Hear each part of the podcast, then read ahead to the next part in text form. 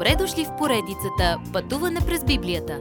Това е едно пътешествие, което ни разкрива значението на библейските текстове, разгледани последователно книга по книга. Тълкуването на свещеното писание е от доктор Върнан Маги. Адаптация и прочит, пастор Благовест Николов. Животът е израз на Христовото учение. Защо Йоанн не би искал да обичаме всички хора?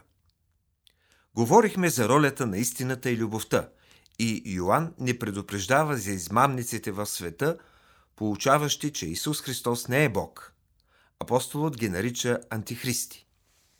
Духът на антихриста е да отрича всичко, което се казва за Исус, всичко, което самият Исус казва и всичко, което Той стори за нашето изкупление със смъртта си на кръста и като възкръсна от мъртвите.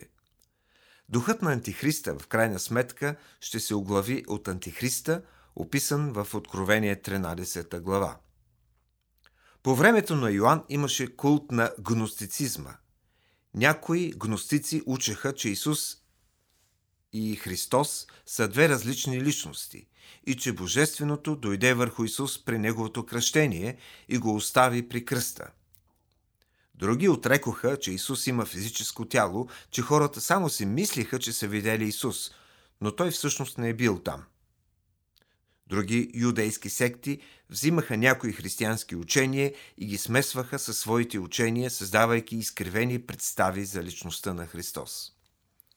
И тогава, и сега, единственото нещо, определящо измамниците, е това, което те учат за личността на Господ Исус Христос. Ако те не мислят правилно за Него, всичко друго се обесмисля.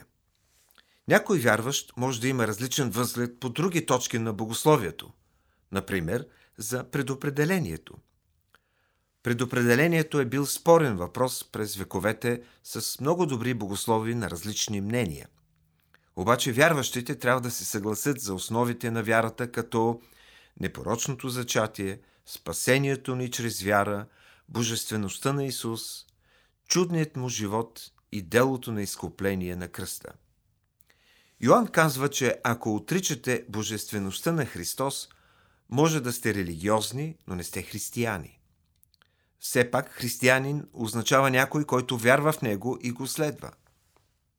Знаехте ли, че Господ иска да възнагради онези, които го следват, дори с нещо повече удара на спасение?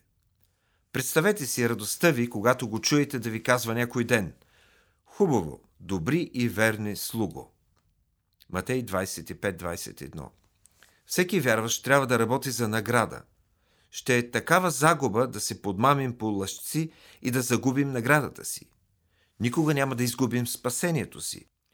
Но когато държим или се определяме с нещо, отричащо божествеността на Христос, рискуваме да загубим наградите си. Някои хора стават толкова прогресивни в кавички в мисленето си, че се отдалечават от Бога – Йоанн хваля и онези, които остават в същия път и не променят учението си според света. Има толкова много лъжеслужения, които искат да направят бързи пари. Исус казва, че понякога светските деца са по-мъдри от вярващите, така че трябва да покажем малко разпознаване на духовете и да не се подлъгваме по псевдослужение. След няколко лични поздрави, Йоанн завършва това огромно малко послание с предупреждение за всеки вярващ днес. Уважаеми слушатели, вие чухте една от програмите в поредицата Пътуване през Библията. Ако ви е допаднало изучаването, заповядайте на www.ttb.bible, където има много и различни програми на български язик. Ако свалите нашето мобилно приложение от ttb.bible, ще получите достъп до систематично изучаване на всяка книга от Библията. Разкажете ни как Божието Слово променя вашия живот, като ни пишете на електронната ни поща info at studio865.org или в нашата фейсбук страница Пътуване през Библията.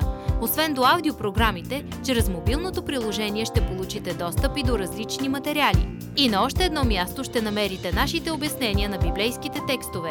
На платформата YouVersion за всяка книга от Библията ще намерите наш план за прочит и аудиопрограма с обяснение на прочетеното.